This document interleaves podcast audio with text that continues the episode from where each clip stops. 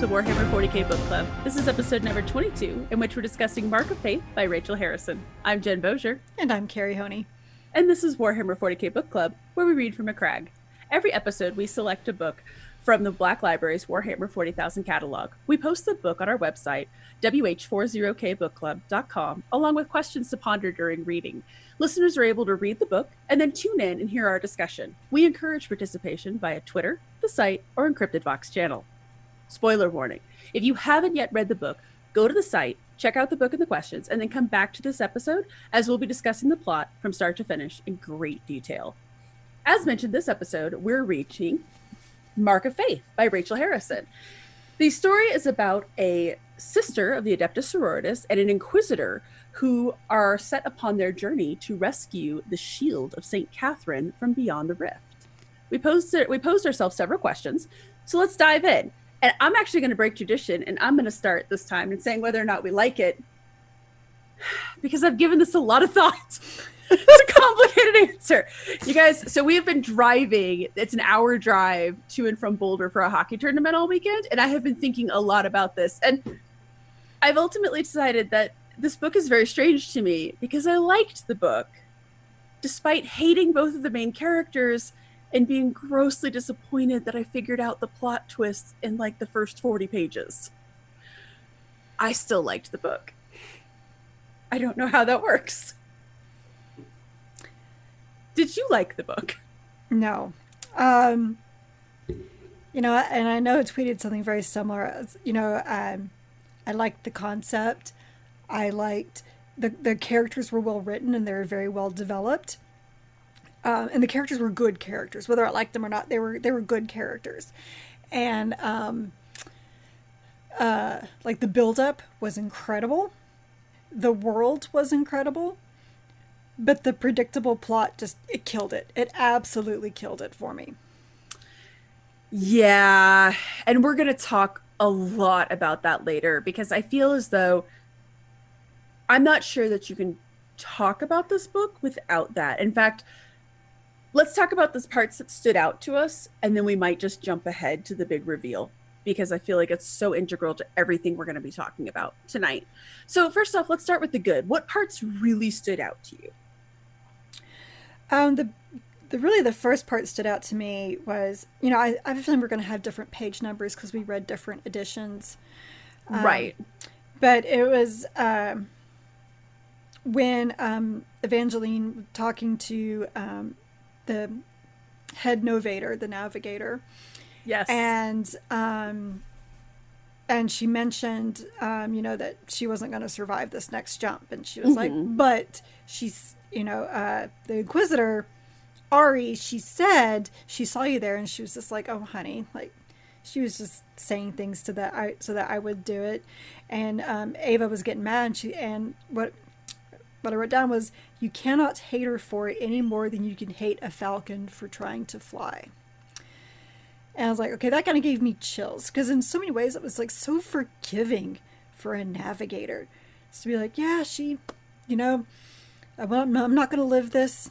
I know this. She lied. She's an inquisitor.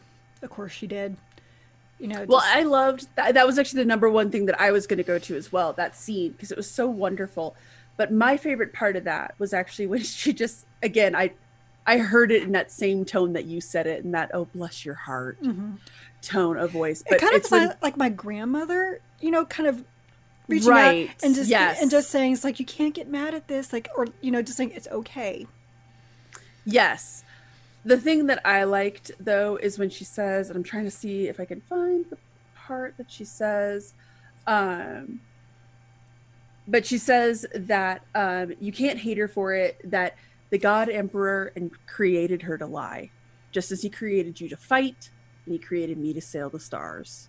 Just like this idea that there was this forgivingness to it, but just this acceptance. Like, look, she is who she is. It reminds me of that um, the old parable with the turtle and the scorpion. It's in my nature.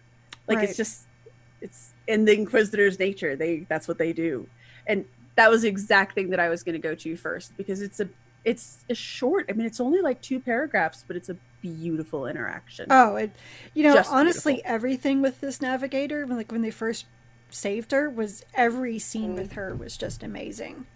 Oh yeah, like she's probably the first navigator I can say I've actually liked. Okay. Well, okay, to be fair, we haven't seen like we've seen the super political crazy like look at me dripping in jewels. And then we saw the one from Knights of Macragge. Well, no, it's just thinking of that, but I'm thinking of, you know, like uh gosh, like even Eisenhorn, like that astropath right. navigator was weird. Like just like and everyone talked about how they don't like being near them.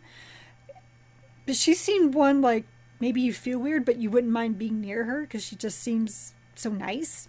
Right.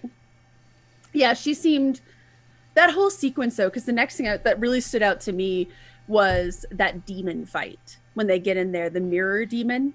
Mm. And I mm. think I told you it was so well described. And I don't know if any of our listeners played a game called The Wolf Among Us, but there was this fight where Bigby um, has to fight Bloody Mary and because she comes out of a mirror the sound design for that level is so good. She has this weird echoey like breathy voice and everywhere she walks it makes this cracking glass noise.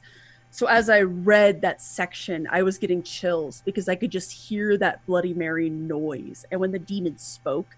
So a lot of and that whole scene is just wonderful the fighting scene, Evangeline's internal dialogue, and just watching the sisters in action against this awful thing. It's I I jokingly call them nuns with guns, but it was I mean it's amazing. There are these tough women of faith just throwing themselves at this demon. It was I read it, it was just like you know the whole nuns and you know i'm to remove like bolter bitches and after reading this book it's to be nuns with guns and the reason why is because everything that these women were doing all i could see was these heavy links to catholicism. And oh my god yes. and it reminded me of um i don't know if you've ever read this book but it's a historical historically based fiction novel about lady guinevere. And um and it talked about you know when arthur found her and she had to because she came from this religion of the goddess and mm-hmm. arthur he was had aligned with the catholic monks. And one thing she always said about them is that you know because she said with her religion they revered the beauty and, and everything. And she's like the monks she's like you know they shave their heads they wear all brown everything's just ugly and misery misery misery. And mists of avalon. Mm, that wasn't the name of this book actually Oh, because that they deal heavily with that in that book. Oh, that's, that's interesting. No, this was actually just called Guinevere. Oh, okay. Um, that always stuck with me, and mm-hmm. you know, and I have friends who are Catholics, but you know, every time like do if you look into like hardcore high Catholicism, it is very mm-hmm. much this whole thing of misery, misery, misery. And I, so I couldn't get get away from that. So yes, they are nuns with guns. Well, the thing that my husband said that I was like, you know, you're probably right, is he said like you could go to a Catholic nun and probably hand them this book and replace the God Emperor with Jesus Christ. And they would probably be like, absolutely yes. Mm. Um, it's just, and that was the one thing. There's a beauty to the sisters that I just absolutely love with them, with them talk with Evangeline singing and yeah. them praying and all of this stuff. And you can imagine, like, if you if you were a chaos cultist, um, that might be a little scary to see these women. And the thing that I love about them too is that they are not post-human. They are not Adeptus Astartes. Mm-hmm. They have power armor, which lends them strength, but these are just regular ass women. And just this beauty in their armor and their prayer scrolls and their singing and their devotion. That is the one thing. I don't know if you read the afterword by Rachel Harrison I did at not. the end. Actually, I didn't have one. Oh. Huh. Well, that's a real bummer. I'll have to find a way to get the afterword to you because it is beautiful. And basically, she says that she found this piece of art. And if you, for those of you listening and not watching, it's just the standard piece of art of the woman with the white hair and the armor, the yep. Adeptus Sororitas. And she said that she found it and she just was struck by it and what a powerful image it was, which I agree. Yeah, see, I don't uh, even have that image. I just double checked, and no, it's the ending. It goes to acknowledgments about the author and scene. So, so that was a step limited, it up, Black Library. So that was a limited edition. Whoop, special. Set that anywhere. Um, it's beautiful what she says about the faith in it, and it's just it's so strong because like I think I've gone back and forth, and we've talked about this on this podcast a lot where I go back and forth on the whole do I think he's the emperor should be worshipped as a god? Do I think there's a new divinity to it? And I get to the end of this book and I'm like, yes, no, for sure. 100%. 100%. I have to admit, I kind of got that way too. I was like, okay, yeah, I think I'm kind of seeing the the divinity in this. Mm-hmm. Oh, it's hard not to, right? Um, I'm trying to think. There was another thing. My brain is fried after this whole week. Oh, so the other thing that stuck out to me, and on one hand, I'm so sick of seeing. I, I want to be sick and tired of seeing Thousand Sons who are just trying to reverse the rubric, but it it gets me in the feelers every time. And when they kill Amanthas's friend, and he's laying by his corpse, and all he says is, "He's like, I just wanted to hear his voice again." This concept of and it was just it was so heartbreaking because his struggle was mirrored with Ari's, which is not at all short for Ahriman's struggle, and um, like I, they were this mirror for each other. Nudge, nudge. See what they did? Mm. Um, but just what I got to that and was like, oh, dude, I'm so sorry. You're on the wrong side, but I'm so sorry that was that was and it was again it's like a paragraph right and, I, I thought that whole thing was a very beautiful because i even wrote like i snickered when they got to this part and she's and ari's like i'm nothing like you and he's like really really the thousand sons are always sassy I mean, yeah, that's probably why I like sassy them. sorcerers. That's probably why I like them so much. I mean, he's like, you know, here I am willing to sacrifice everybody here to reverse this, and didn't you lead them here because you knew you were going to sacrifice all of them too? Yeah. Pretty much. So, I mean, that just kind of brought all sorts of smiles to my face. I was like, yeah, take that, you Inquisitor bitch. Mm hmm. Yeah, I could pretty much picture them doing a Z snap too because they're Thousand Sons and they're sassy. Um, it's like so, even like in the end, you know, after he's defeated, she's mm-hmm. still keeps going forward with like what he would do. Oh yeah. Oh yeah. She's still like, yep, yeah, no, this is totally good. Um so organizing thoughts here. Let's jump ahead really quick and talk about the big reveal. Trademark. Like I think I told you I was 40 or 50 pages in and I was like, oh, it's going to be a thousand. It's the Thousand Sons Sorcerer. It's going to be some warp bullshit that's going on here and they need uh they need Sofika to do something. I wasn't sure if it was the exact Thousand Sons guy that they saw because I couldn't remember if they had if they had actually killed him or defeated him or whatever. But I knew this was an agent of Tzeentch. I mean, when when you're seeing dead people talking to you and nobody else sees it, that's Tzeentch. Feel like I should be singing, you know, singing uh, Amore there, but but it's true. Uh, it's like so many things like that. Uh, the first um, Mephiston book that I read, right. where they had you know the uh, the prince, the unborn prince. I'm like, my mm-hmm. god, this is some Tzeentch shit going on. Yep. Yeah. Just because it is always Tzeentch. Um, if I if I had if I were to give Rachel, I'm sure I'm sure she's sitting on with bated breath, waiting for unsolicited advice from a tech product manager. Um, the one thing I would say is that I would just I would advise her to trust her audience a little bit more.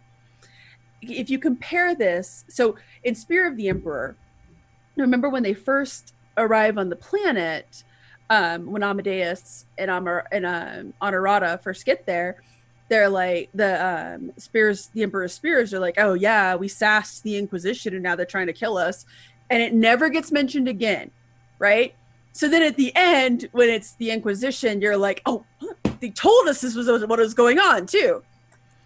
I think had she mentioned the Thousand Sons Sorcerer and then never said it again. Mm-hmm. But the fact that like in those first 40 pages, he gets mentioned like three times. So I was like, no, I get it. It's it's the Thousand Sons guy. I, I get it. It's that sorcerer.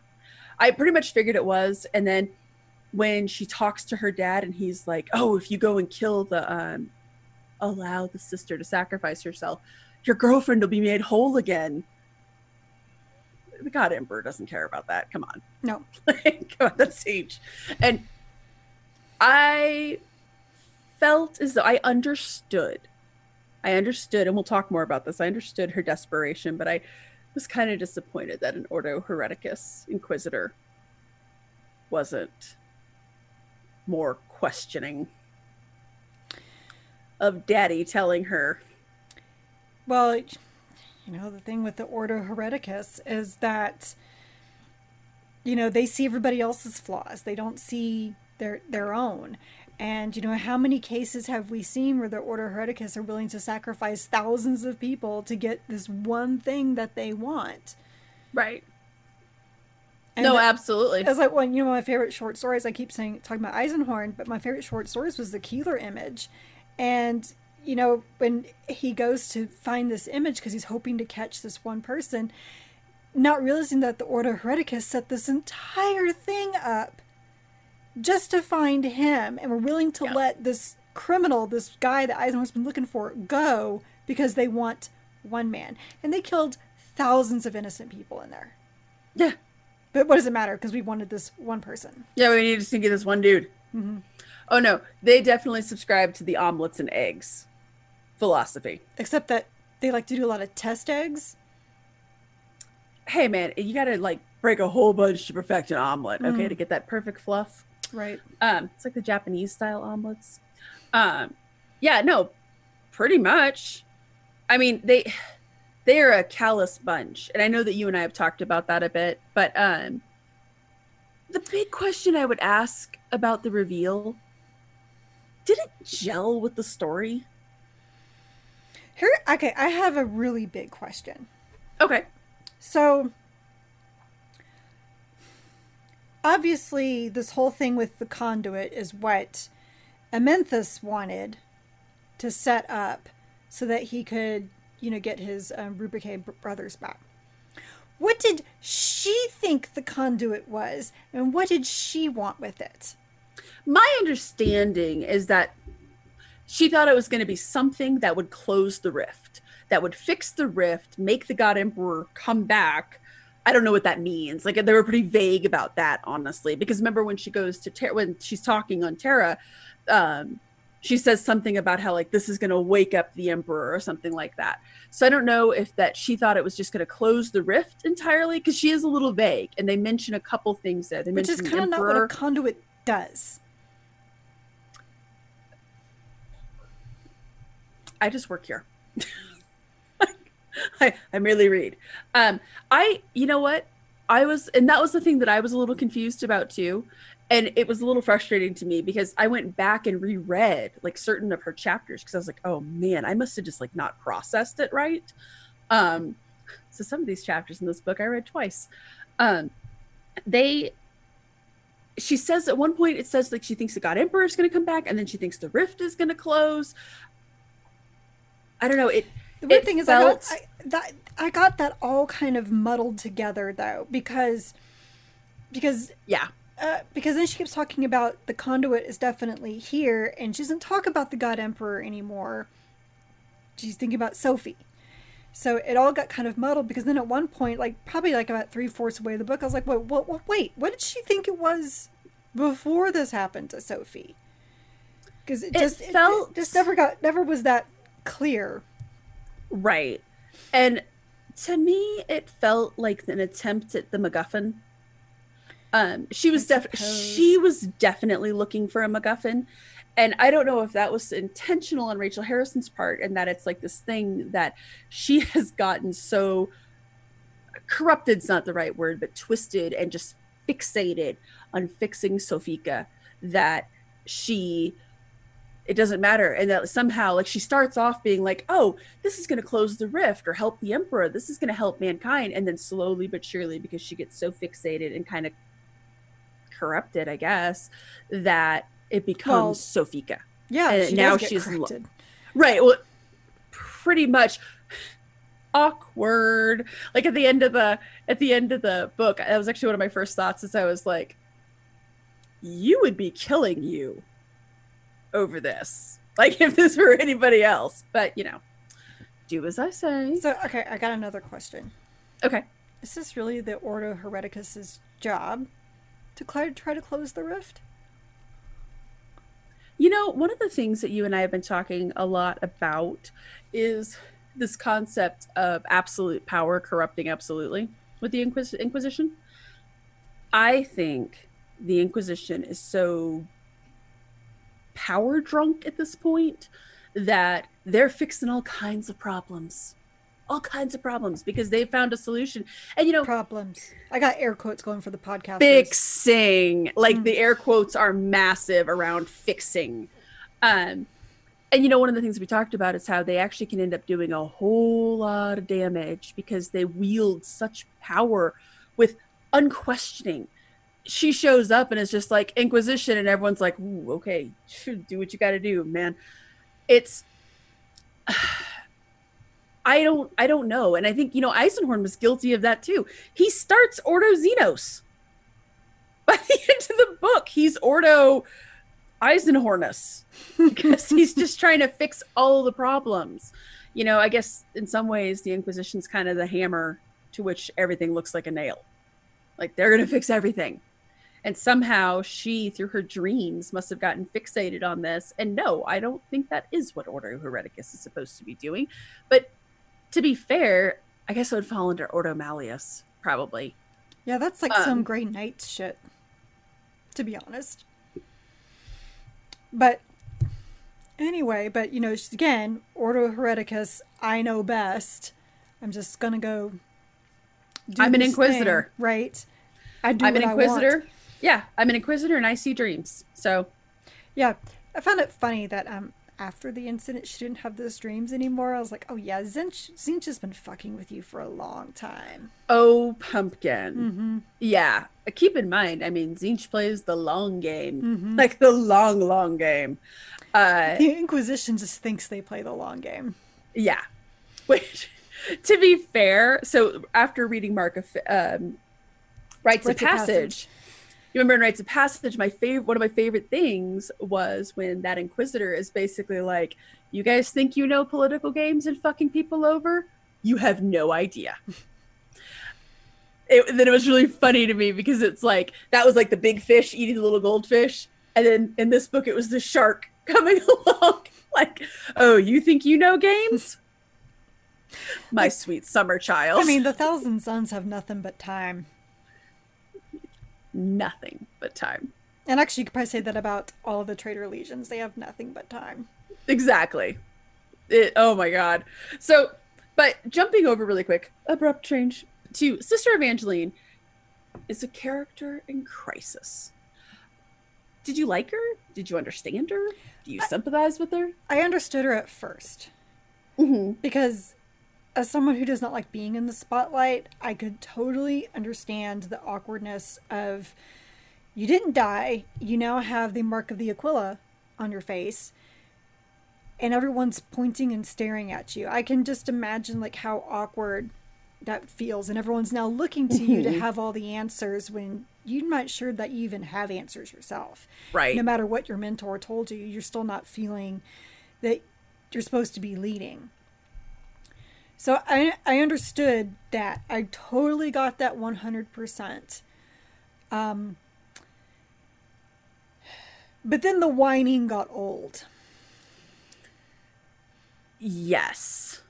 I would agree with that. And I similarly those first couple chapters I can't imagine what that had to be like. Like I can't even I don't have a frame of reference for it. Your mother figure, the woman who basically raised you, dead. All of your best friends, the women who you consider to be your sisters, dead, except for Ashava. She's the only one who survived. And I can't imagine what that's like. And then all of a sudden, you go from being this young green sister who is no in no way deserving. You have this mark on you. People are making the Aquila when they see you. It's I can't imagine what that was like. And then she just keeps going and going and going. And by the end of the book, and I was actually very happy at the end of the book when she declares herself for Repentia because about the midway point, I'm like, honey, the emperor clearly chose you. Your sis, your mother, your sister superior chose you, and you're questioning them. Questioning it. Like, like that is some straight up heresy. Some severe imposter syndrome. Severe imposter syndrome. And okay, so here's one of the things I'm going to say, and this is a mild soapbox, but I really struggle with female characters, strong female characters, because they have this problem. And I think you see it very starkly in this book. On one hand, you have Evangeline, who's the, oh, I'm not worthy. I feel so hollow. I feel so empty. I, am an imposter. And then you have Rivara, who is the, I know everything. I'm fucking right. Fall in line. And there has to be an emotion somewhere in between that. And this is a problem that extends beyond books. There's, they've been they've done studies for years, like in business. If a man is confident and somewhat pushy in work, oh well, then he's a good leader. If a woman is confident and someone pushy, she's a bitch. That's a social phenomenon. But I hmm. really dislike that books. It's like you either have this obnoxiously arrogant character or you have somebody who's just self-flagellating. There's mm. nothing in between and well, we have so many big series like Twilight. Yeah, I just brought up Twilight and the Hunger Games, Katniss. If you read the books, Katniss Everdeen is like that the whole series. Oh, people are just being nice to me because they want something. Like they don't understand that I'm not this good and I'm really not this great of a fighter. And there was this awful series called Rhapsody, the Rhapsody series. Bless your hearts if you know what I'm talking about same thing. That character spends the whole time, oh, I don't know why everyone keeps looking at me. I don't deserve this honor. And then we had the third stereotype with the strong woman in this, and that is the angry one. Yes. You have the snarling, angry, everything is wrong. Huge, big chips on shoulders. Yes. There's just no shoulders. They've been chipped off. Um, Keo, I had a very strong reaction to her. I I liked and disliked her at the same time. I did like that she was this angry, snarling, and then when Evangeline finally says, I feel hollow, I feel like I don't deserve this, then all of a sudden you see this, oh, oh shit, we are alike. Like I like that moment. But the fact that she was never called to task for some of her BS. Oh, and she, I mean, how many times does she disobey orders, break ranks? If she were a space marine, she'd be dead. Oh, yeah. Or sent off to Medjugorje with her best friend. because, well, I mean, I make the joke, but I'm pretty serious. Those guys didn't even get anyone killed. They helped but spacebooks say that bad. They well, I'm kind of also thinking of the Primaris from Knights of Macragge, you know, the asshole. Who, yes, who did break orders, and finally his leader in the Primaris was like, "Okay, you, we're gonna have a chat. we need to have a come to Jesus." Which is, you know, in the uh, rings in their little arenas down there. So, you know, he pretty much literally got his ass handed to him. Yeah. But I mean, that would have been the bare minimum. I would have yeah. thought. I was a little surprised by that. And just her constant, I'm so hollow. But then on the other hand, like when she talks with the navigator, right, and she prays with her, there's just, she would demonstrate these feats, like, and I would call them feats of just inner strength yes. and this beauty and this divinity. And that, the whole end scene when she keeps hearing Adolin in her head going, stand, and she keeps getting up and that light coming off of her. Mm-hmm. Like I was reading the book just like, oh my gosh, the whole time. So I, I, I liked her and I didn't like her at the same time. You know? I have to say that scene reminded me of Bambi. You know what scene I'm talking about? I know what scene you're talking mm-hmm. about. Why you gotta be? Hey, I liked that scene. I actually, when I was reading it, what I pictured her looking like in that scene is I don't know if you saw the movie Stardust. Mm-mm. It's a wonderful movie. Um, there, uh, what's her face? Claire Danes plays a star, a fallen star, and uh, a literal star that's fallen to Earth. And at one point, whenever she gets happy, she starts to shine, and this light comes off of her. And one of the key points at the end is when she shines, and um, that's all I pictured was Evangeline, just this beautiful aura and this light coming off of her, and it was so pretty in my head. Or you know, if you want to go the Twilight route, like a little sparkly vampire. Get out. Good God. Well, I'm Bella... like, look at this beautiful thing. And you're like, let me set it on fire. Well, she's like Bella, and Bella became a vampire at the end, so, you know. Anyways. Bella sparkled. Yes, I've read them. Of course, you have to know your enemy. Exactly. I read all of them too. They were awful. Um, the interesting thing about Evangeline, though, and or we'll talk about that here. We'll talk about that here in a bit. Let's switch gears real quick and go to Rivara. Also a character in Crisis. Don't but care. In...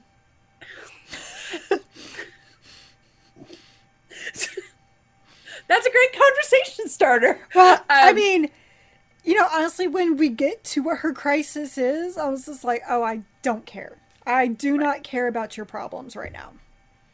Because you are incredibly selfish for an inquisitor. Yeah. Oh, she's selfish by inquisitor standards. Even I'm like, like even I. That's what I mean. Like for an inquisitor, you are selfish. I mean, just yeah. I mean, you're inquisitor. Even Eisenhorn, even Eisenhorn would be like, "Bitch, slow down." Right, slow your roll. Like, and I think I've established my feelings on Eisenhorn. Um, holy cow! Uh, like, oh my god. So, but in many ways, she's anathema to Evangeline. You have Evangeline who is self-sacrificing and selfless, to overly so, right? Yes. And you have Rivara who just me, me, me, me, me, me, me. Uh, we've established that neither of us liked her. Did you understand her? No. No. I no.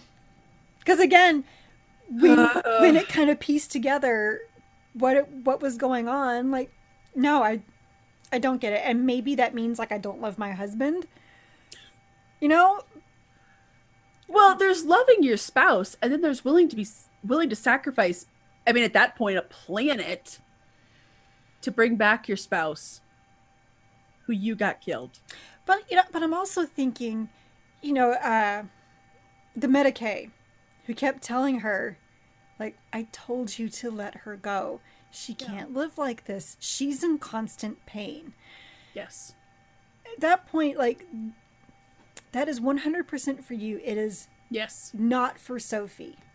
It is honestly not... the best thing would have been to let Sophie go because and then, then yeah. there's no conduit. That too. But I you're not wrong and that so on one hand so at one point when they talk about her right and like how when you start finally get into Rivara's mind and she talks about how this is the one person the one person who ever cared about her and knew everything about her and still loved her and the one person she trusted and all of this right? Oh, and she forget that dad. Right but as she's explaining that i was like i understand but you're fucking wrong and you're awful. And it was it was love but in a very selfish way. And i have no doubt if you asked rivara she would tell you that oh no no no i just totally love her but i couldn't get away from the fact that because every time she would talk about like oh she knows me and she loves me blah blah blah. And also she interprets my dreams and i kind of need that. Like she loved her as a very it reminded me a lot of like how i picture the emperor loving the primarchs whereas that you're my favorite tool. So i actually of made a all note of my toys you're my favorite. I made a note in here that I said i can't determine if rivara loves sofika or just needs her I think it's a little bit of both. And I think that it was a it was a very unhealthy codependent relationship. Um I could not get past the fact that you were torturing this woman by keeping her alive because you couldn't let her go. Because you can't let her go. It reminds me it reminds me a lot of and I I want to make it very clear that I understand there's a big difference between a person and a pet. But like, you know, the people who their animals are in pain and like when you see people who have dogs or cats who can't walk anymore and oh but i just need to keep my cat with me because i love her so much and it's like you need to let that animal go now. The thing has no quality of life. It's in pain. And this is worse because it's a person. I really strong opinions on that. And the fact that yeah this woman has no quality of life and you're just keeping her alive to make yourself feel better because you feel guilty, because you need her, and because you don't want to give up this one person who ever understood you.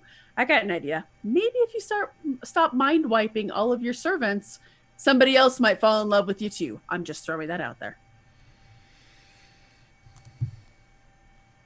Yeah. But that's for their sake. Because if they remembered what they saw, they'd go nuts. Oh, it's bullshit. It's all because it's all her. Yeah. It's, it's what, all it's something she can do to control them. That's all that it is. And I think she can fall back on that. She can rest on her laurels saying, "Oh, mm-hmm. well, I'm doing it to save them." And okay, maybe. But even in the end, you learn um, from Daniel, you learn that he's like, "Oh yeah, the guy with the serpent mask. I've been dreaming about that." And she's like, oh.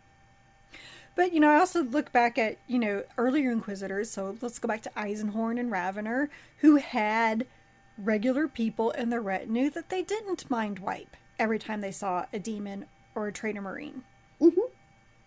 That we know of. Instead, still. instead, what did they do? They kept him closer. Yes. Like, well, and again, and I always oh, have the impression you, you saw a traitor marine. All right, um, well, you can't leave. You're stuck here now. Right. well, and you know, the reason that I always figured that is that, and I think, oh, what book was it? I don't think it's Crowl who says it. It might have been Crowl. It was either that or it was a different Inquisitor in a Dan Abnett story. It might have been the guy from the Brothers of the Snake book. Anyways, an Inquisitor had once said he was talking about his retinue, and he basically was like, "Yeah, um, this is not a long life expectancy. Like serving an inquisitor is not it doesn't have a great retirement plan. I mean, it doesn't. It's I always got the impression that Eisenhorn and Ravenor didn't really need to do that because they're like, you know, you might live 200 years, you might live 2. Who knows? You know, like something's going to kill you eventually or you'll go crazy and I got to put you down like old Yeller. Right, but same time both of them they I know you're gonna you're gonna go against me on this, but they saw the retinue though. Yes, they were tools, but they were still people. And I I, I know, I know, poor Fischig. Yes, I know you're gonna go there. Justice for Fischig. Okay, well let's just focus on Ravenor. That yes, that these were people. Yes. And Ravenor especially. And I actually get that impression with Crowl too, because when they yes. talked about outside of Spinoza, his retinue, his people, you got the impression that these were trusted humans. And maybe he's not like BFFs going out drinking with him every night, but he is at least, I got the impression he was at least cognizant that these are people, mm-hmm. valuable people to me. I did not get that impression with Rivara. But I think that was, again, that goes towards that ugh, I'm going to use the phrase that I hate, but unfortunately, it really did describe her that ice queen trope, right? I have the person I love, and everybody else is expendable garbage to me. Well, I even loved, you know, because uh, Mia got pissed when she found out Sophie was still alive, and she just kind of disappeared in the ship. Like no one Yeah. saw her except for uh, Zora, Except for Daniel. right? And when she finally showed up, um, you know, immediately Ari's Ari's like, you know, there's gonna be a punishment for that, right? I was like, bitch, you just slow your roll. Oh my god. And in the beginning when the doctor is like you have to let Sofika go and she's like Lord, you will address me by Mhm. my title. Oh And man. And that- I and she, you know, tells him he's like, you can't. When he tells her you can't move her, she's not going to survive the trip. And she said she didn't survive the trip. You're going to be, you know, then I'm killing you. It's like, okay, So, on that note, both Rivara and Evangeline have surrounded themselves with strong people. mm-hmm. In fact, I think we both said that I didn't we didn't like the main characters that much, but we loved the supporting cast. I I fell in love with so many characters in this book. like I liked Ashava a lot. Who was your favorite? uh, Mia? Hands What Mia was your favorite? hmm I am torn between Daniel and um Ashava. Or even Olivia, the canoness. Mm, yeah, Can Who- yeah. That woman. Man, I like the cut of her jib. Like as soon as they were like, yeah, she doesn't do the whole ceremony thing. Yeah, I thought that was pretty I cool. was like, I like you. I thought she was really cool. Ashava was just I think the Reboot would like her, just for the Oh yeah. not wanting to do ceremony. Yeah, absolutely. She'd be like, "Can we just not?" And he'd be like, "Yes, let's not." they, um, yeah, I thought though, I thought she was a great character. I loved Ashava too, hmm I, but I loved uh, Yumiya too. I thought she was so fun. I mean, straight up fun with those kill cords. Oh my god. Just, oh man, Because I was the whole time, um, every battle scene with her with those kill cords, I was like, this is a video game that needs to happen, like right Oh now. Oh my god, yes. Actually, you know what's really funny is I was describing her and I was like, she's so cool. I was talking to my husband and I was like, and she does this and she does that. And I was like, she's like, she's like, and he looks at me and he goes, she's female Kra- Kratos. And I was like, yes, she is. so if you played the God of War series, the way you throw those chains around, I was like, she is. She is Fem Kratos. Kratos. Kratos. She's is not as angry. yeah. Yo, well, yeah, for sure. Although at the end there, she's not exactly happy. No, But but, she stayed alive I- and she still has Zorik, and so it's all good. And I loved those two. I love that they kept, even after all these mind wipes, Yeah. they kept drifting toward each other. And there was a there's a conversation in there, which I was actually surprised for Rivara when she's talking with Yumiya and Yumiya's looking at her hands. And she says that she made a hand gesture that was so similar to Zorik that Rivara didn't realize just quite how much affection these two have for each other. And I was like, oh, that's such a nice character beat for all three of those characters. Mhm. And Ashava is just so wonderful. I mean, what a wonderful right hand. Like that's that's the best friend that you need. That anybody would need. This person who's going to be that strong and that supportive. Oh yeah, and with her walking, Mm-hmm. and they're just like, yeah, they could have taken my legs, but no. I was like, okay, like this woman's on a mission from the God Emperor, literally. I, it was so they were all so good, and I just loved them, except for Kyo. I was not a fan of her. Um, would the book have been as enjoyable without them? No.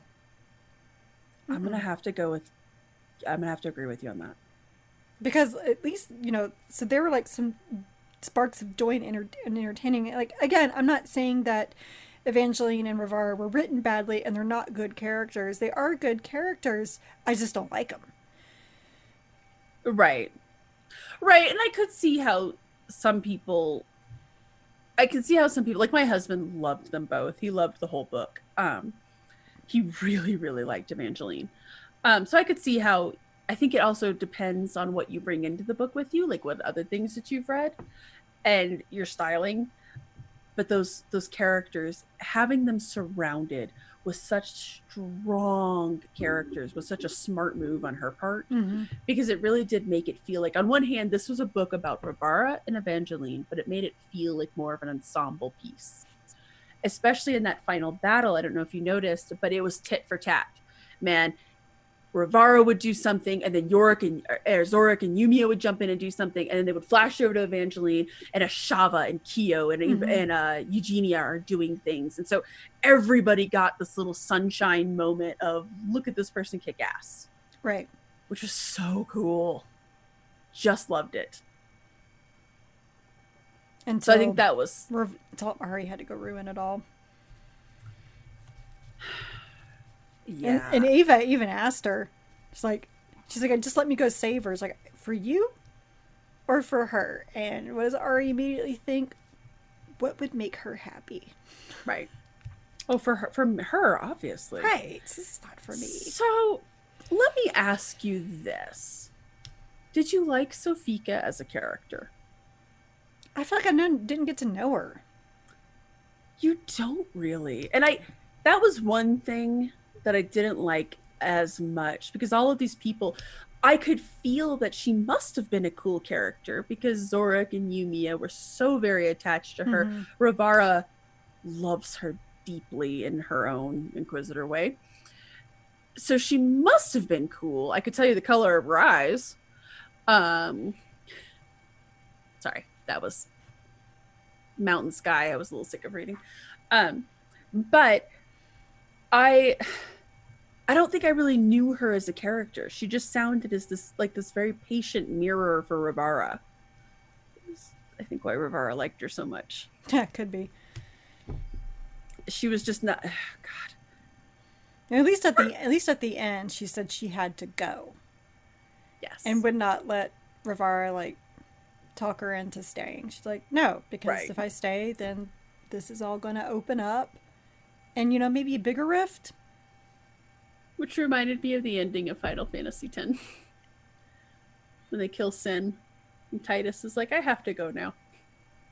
You know, I still never did finish that game. spoiler alert on a 20 year Oh old game. Spoiler alert for a what twenty year old game.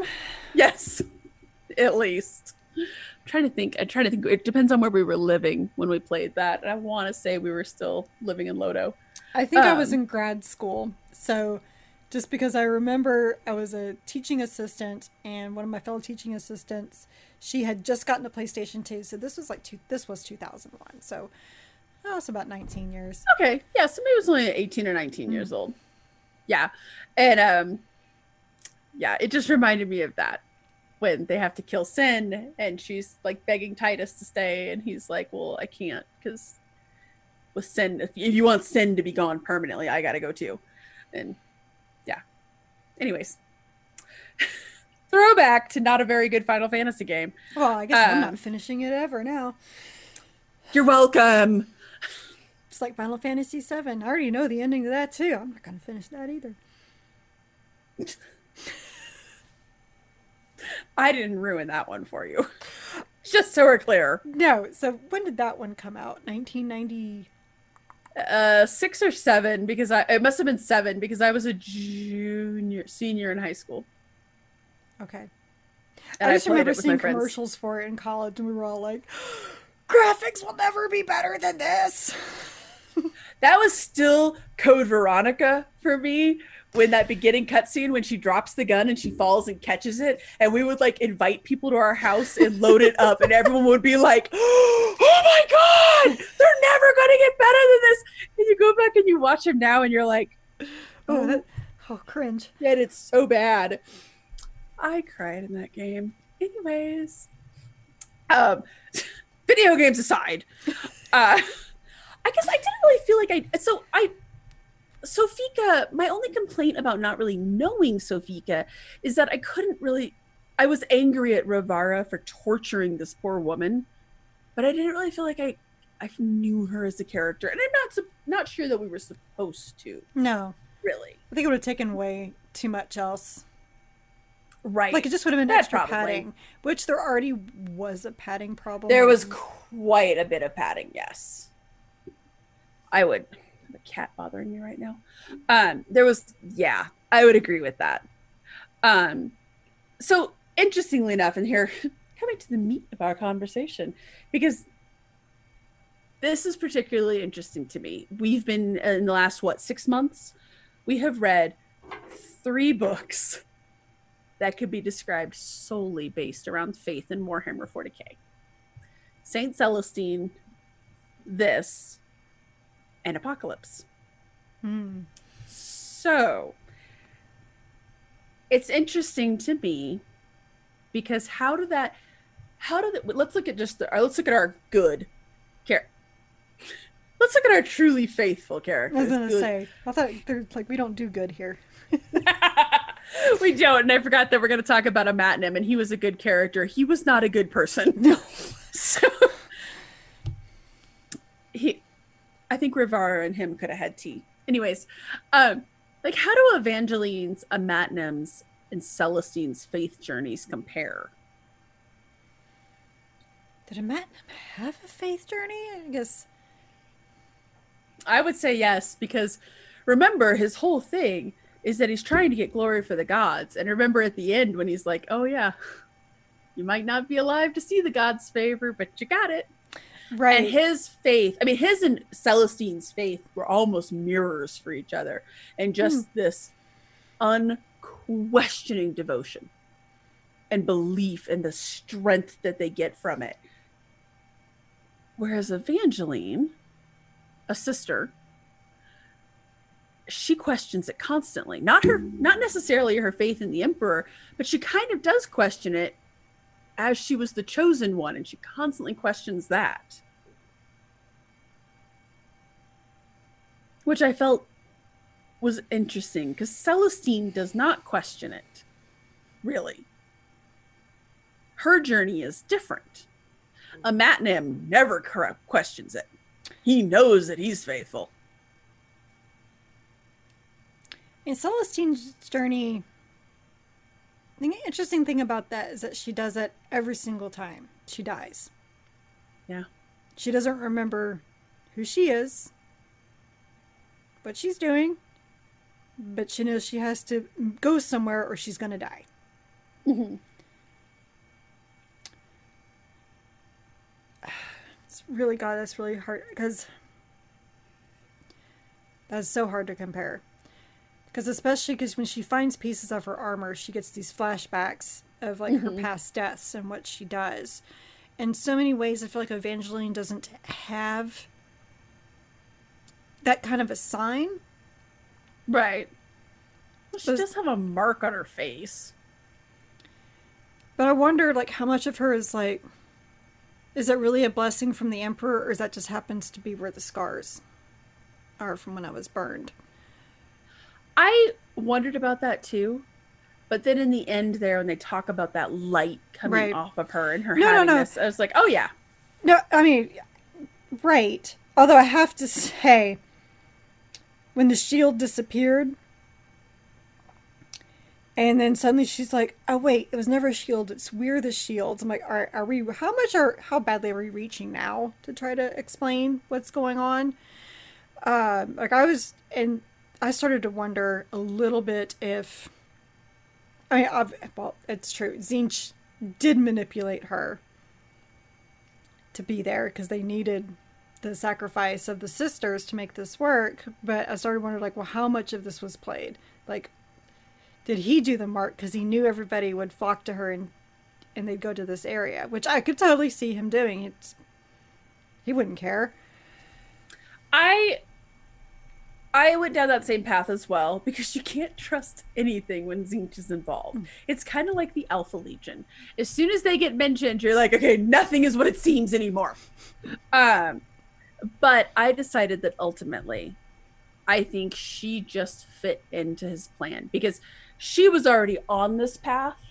I think Tzeentch then grabbed Rivara and plugged her into it. Was basically like that right there. That's exactly what we need. She's coming to us. Let's make it happen. Right? Because remember, mm-hmm. he pretty much knows all of the threads of fate that are moving. So it made sense to me that he was basically moving he was working to accommodate her. And what better sacrifice than a hyper powerful psyker and one of the Emperor's chosen? If it works for Kharn, it can work for him. Funny because Kharn kills Celestine. Um, yeah, I I think hers was legit. I really do think that she had. Now, was it because whatever they were doing was just so bad? The Emperor was like, get her to stop this dude. I don't care what else. Go and stop this dude. like, this is some bad shit. Um, that I don't know. I don't know how much fate was playing, how much of it was the Emperor, how much of it was Tzeentch. Um, I guess I'm kind of curious. Oh, yeah. Of course, the Emperor would send someone to stop Tzeentch because I don't think that the conduit would have saved the Rubricae. I think it would have made something much worse. Because. Yes. I mean, because Tzeentch was obviously playing with Amenthus, promising him, like, oh, yes, this will, this will bring them back. When it could have just been, honestly, a giant literal conduit portal for Tzeentch just to come on through and be like, this is good. I am here. Well, so here's the funny thing about that is that Amenthus and Rivara were such they were the they were the same side opposite sides of the same coin. They had the same misplaced faith. Because if you remember, the whole reason that we have the rubric Marines is because uh Tzeentch I want to make it very clear that I'm hyper hyper paraphrasing this. Tzeentch basically goes to Ahriman and is like, "Hey, I can stop the mutation, buddy." And Ahriman's like, "Oh yeah, totally, let's do it." But he didn't read the fine print, and I feel as though Amenthus is making the same mistake. Like, because remember, he even says to Rivara, he's like, "Oh, if only you worship the right god." You know, it kind of reminds me of nice line from Doctor Strange when he says the warnings come after the spells. Right. Yes. Pretty much. Mm-hmm. Yes. And you just, I, I would think that, and I understand that you worship this. Thing. I actually got the impression for a second there. I was like, oh, what if he's trying? Because when he said that he wanted to fix past mistakes, oh, what if he's going to restore his brother and then go back to being a loyalist thousand son because he's realized the mistake? But then when he was like, oh, if only you worship the true God, I was like, oh, dude dude, this guy's fucked you guys over so badly. Like, what, why are you still listening to this guy? like, did Tzeentch tell you that this was going to work? Because right then and there, maybe take a step back. But he had the same desperation as Rivara. And yet, again, we get to see this man for like 40 pages. I felt more invested in his story or his his journey to help his friend than I did in Rivara's. Oh, 100%. Because he wasn't torturing his friend to keep them alive. No, and every single time they killed one of the Rubricae and the dust came pouring out, and was like, man. Me too, actually. Just... I was like, oh, that's that's an antique. Well, seriously, like you know when something old gets broken and you're like, oh man, that's irreplaceable. like it was so bad because like these sisters are getting killed, and I'm like, that's fine, but man, you couldn't replace that thousand son.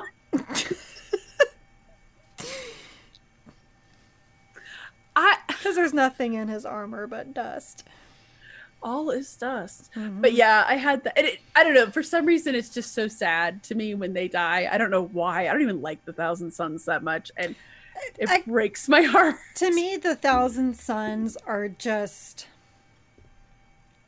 such the the. I can't say tragic hero because they're not heroes, but this is the. I don't know, like tragic villains, I guess. Just everything, right? Just you know, because they didn't ask they they didn't ask for this. It was not part of the plan. Um, things got made this way for them. I mean, like we've talked no. we've talked sooner, like if this hadn't happened, if Horus hadn't gotten to Leman Russ, and if Leman had just arrested Magnus and brought him back, we would most likely have a 10th loyalist chapter. 100%. It's just the way that things turned in the end. Right. And, you know, when you read um, Prospero Burns, you know, you find out that they knew it's like, well, we had to get rid of the space wolves and we had to get rid of the psykers. And like, well, we got rid of one. It's okay that the other's still around because we have other plans, type thing. So I guess that's why anytime they show up, I feel more for them because they're just so they're such tr- tragic characters. Gosh, I can't think of words. They're such tragic characters. They uh, they are especially because they are they are the living definition of the phrase "the road to hell is paved with good intentions." Right. Magnus just wanted to tell his dad. He just wanted to Right. help. Yeah, he just wanted to help. Um, it- yeah, Ahriman was just he just wanted to help. But yes, so every time they show up, I'm just like, oh god. In fact, in the, with Amenthus talking, just like mentioning like worshiping the true God, dude, buddy, it's like the person who's in an abusive relationship. You just want to be like, there's a place you guys can go. All right. I don't know if it's I don't know if it's just not worshiping chaos anymore. Like you can't go back to the Imperium because that ship has sailed, but just like I don't know, pick a different god. I don't know. Yeah, the Imperium's not very forgiving when you make mistakes. Yeah, I don't Yeah. And I don't picture I don't picture Robbie being particularly although You know, I don't know. Because I think if Yeah. Mortarion sung a different tune, he would have tried to help him because that is his brother. potentially. You know what just dawned on me? Add this to the list of books that does not end with a voicemail to Robbie G. no, it does not end with a voice. It does not end with another voicemail. Um because Because it's one of the crisis is averted. Crisis averted. Mhm. So let me ask you this: Hmm. Where do Rivara and Evangeline go from here? Now I know that literally she's going to join the Repentia.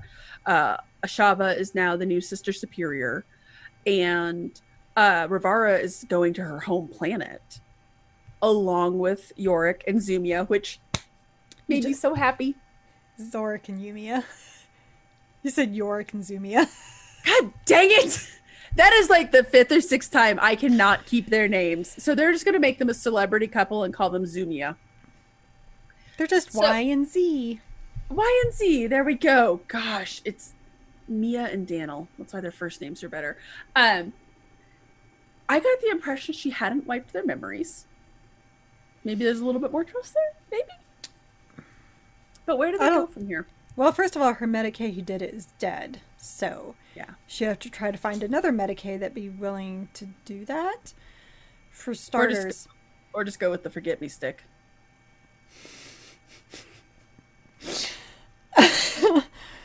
um, I don't know where Ari goes from here. I do know I do not care. I I don't think I really do either. I unless care. Gets involved and brings her in, because I would be cheering for Crowl and Espinoza and that one hundred percent. best crossover ever. oh my god, can you imagine Spinoza and Rivara in a room together? That'd be so great.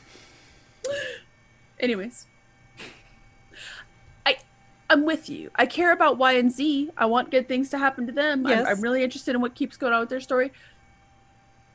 I don't really when she was like, We're going to my home planet, I was like, Oh why? But Is I that where don't- you've been assigned to go, or are you just going because? Yeah. Well, it's interesting to me that when rudderless, she's like, all right, we got to go home. Because she has nothing else guiding her right now. Mhm. I'm guessing she's going home and waiting for a sign, but Or a but- dream? Evangeline is pretty clearly chosen and marked by the Emperor. She has some sort of I don't know if it's like a one time thing. Like, if you remember in the. um in Game of Thrones, the book, the first book, she sets herself on fire, the dragons hatch.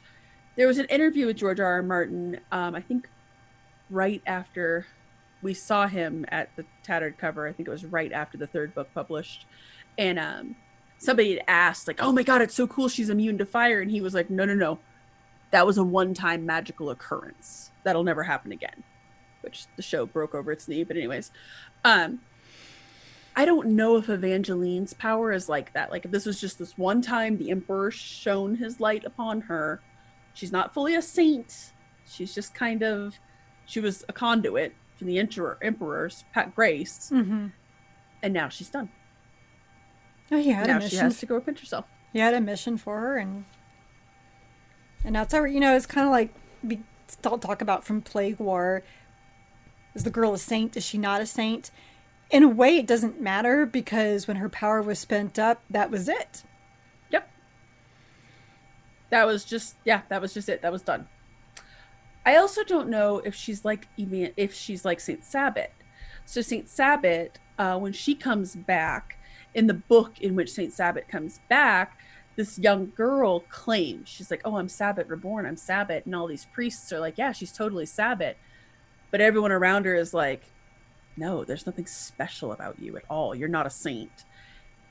And then an incident happens, an event occurs, and then she's the saint so I don't know if it's like she, and I can't remember now because it's been like 10 years mm-hmm. since I read this book, but I don't know if it was like she was like possessed, as it were, by the saint, or if it like awakened the sainthood in her. I don't know if Evangeline is on that same journey where she was kind of a conduit.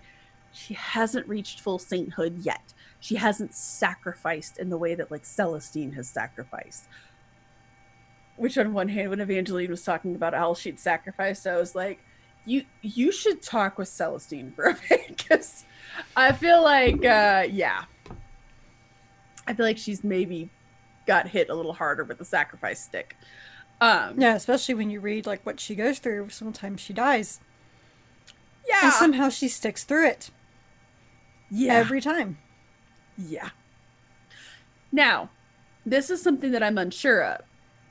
In the lore, in the original the OG lore, like pre Andy Clark's book, Celestine went through a period where she was a Repentia. She was a sister, and I don't know if that happened. If that's that probably still is canon with andy Clark's book, which I like his origin story for her much better, having been on Terra. Um, I don't know if that can still fit in there that she go undergoes this period of Repentia. So I don't know if that's what Evangeline like if they're making their way toward having a new saint. I don't know. I'm curious. I'll be interested to see what happens to her after she goes through that. Will she become more confident? Will she stop questioning? So it sounds like you think there's going to be another one? I do. Like, didn't you feel like the ending kind of set up? I honestly, I couldn't tell because because I'm looking at Games Workshop as a whole and they have been over the last, I would say, six months to a year, been really pushing the Adeptus Sororitas, yes. and with their models and uh, code codices and things like that. So some of their books have been kind of pushing that as well. Whereas you know in the past before you might get a mention of Battle Sisters, but not very often. Mm-hmm. And you know this one, you know, calling it an Adeptus Sororitas novel, what it kind of came across to me is that there's going to be more Adeptus Sororitas novels, but maybe not about Evangeline. Maybe just some more going through other parts of the sisterhood of what they were going through in this post Rift era. And you could be right there because you have the Celestine book, you have this, you have uh, David Annandale is writing a book about the heretic saint. It's like Ephariel, or anyway, it starts with an E um the heretic saint that's another book that's coming out. I'm very curious about that one. Um i similarly i'm actually wondering because they're doing special editions for all of the saint i'm like i'm wondering if this is going to become like a set. Like there's going to be a saint set which i would have liked more saint uh, if that's the case. But you could be right. It could have just been an end and like hey look Rivara is going to go home. Mm-hmm. Evangeline's going to become a soror, a, a Repentia, and that's their story. That's how their journey ends, or a new journey begins for mm-hmm. them. You could be right. I don't know. I don't. I don't. I got to the end and was like, okay. As I said, I liked it. I don't really care what happens with Rivara. No, no, I, I don't care about that. Now, if there is a sequel and it's about how Ashava takes over, I'm down. Down, totally down. I would actually be down if they continued with Rivara's journey, but we got to see from Yumiya and Zorik's point of view. Okay, I'd be down with that. I would totally be down with that. If we got to be, especially Yumiya, that character to me, she was so interesting. And mm-hmm. if she mm-hmm. wanted to, with that female focused, would happily follow Yumiya into battle. And that would actually kind of make it interesting if every, like, as you progress the story, if you got to see from these different people's points of view, that would actually keep it pretty cool. Um, yeah, I would read that. Yeah. I would read that. Um, but so we go from this book to going back to Space Marines with I think we've said Andy Clark's name like six times to oh maybe he'll appear. Damn it! Well, we should have turned off the lights and put got in front of a mirror. Dang it! We have to get in front of the mirror. It has to be like two o'clock in the morning. It's true. We need to be in our pajamas. Wait, two o'clock in the morning, our time, or two o'clock in the morning, his time. Oh, I think it's like that now, isn't it? time zones. um, we need to be in our pajamas. You know, we need to like drink way too much soda and eat too much candy. Um, my headgear doesn't fit me anymore. Braid each other's hair. Uh, sleepover.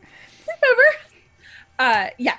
So, unfortunately, he did not appear to, for me to just be like, "Hi." So we're continuing with our series of the Space Marine Conquests. I still attest should be called Space Marines Revelations. Well, I'll, I'll let you know because I am reading the one that we skipped, the fourth one of Honor and Iron. Oh, right, the Ian St. Martin one. Yeah, I'll let you know if there's a revelation in there. Yeah, but I think we were both pretty excited. Oh, can I actually say one of the little things this is just one of those dumb little graphical notes that I like, but all of the chapters have the the fist. I liked that. That was a nice little touch.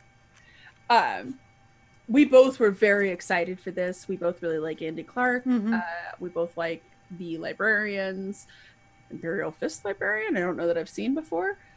So we've been pretty like, what do builder librarians do? They build libraries. Oh, duh. True, true. She is. It's in the title. Um, no, we were both pretty stoked for this. Mm-hmm. So I'm pretty excited for this one. Um, I think with Apocalypse and uh, oh shoot, the Dark Angels one that we both really liked. Oh, War of Secrets. War of Secrets. I wanted to say War of Lies, but I was like, that's not right. Um, close. Close. and with the Dark Angels, probably more accurate. Right. Secrets is just a nice word for lies. Um, I think we've been pretty, we've enjoyed this series pretty well. Mm-hmm. So I'm excited for it. I, I think it's going to be a pretty good book to follow up on. Yep. I'm, I'm, I, I will admit I'm a basic bitch and I like the Space Marine stuff. So I know you were all worried about being a basic bitch with, you know, not being too happy about these last two books we've read that were not about Space Marines. I'll own it. I like the Space Marines. Well, I did feel better because then I remembered that, um, you know, how much we liked Celestine mm-hmm. and how much I liked Honor Bound and oh, Honor Bound was great. I liked Honor Bound. I, I, mean, I will buy a sequel. I'll buy yes. more Severina Raine. Day one. Yeah, totally. They should do a special edition of one of those because I would buy it. I'd buy the heck out of it uh, yeah, so that I felt a little better and a little less basic. own your basicness. I mean, seriously, when you play the game, like, what models do you buy? Do you buy the little Astra Militarum? No, you get the Space Marines, whether they're traitor, Imperial Guard, whether they are traitor or loyalist. That's usually what you play with when you're when you're painting your little angry dolls. They are angry. Mm-hmm. Yeah, mine have tentacles. I like it. Um, oh, and I also forgot how much I like the Carrion Throne, and that was also people's. So see, yes, all better now. so I mean, you wanna... I mean, so Watchers of the Throne's technically not space marines. True. I mean, Custodes True. not a space marine. They don't leave Terra.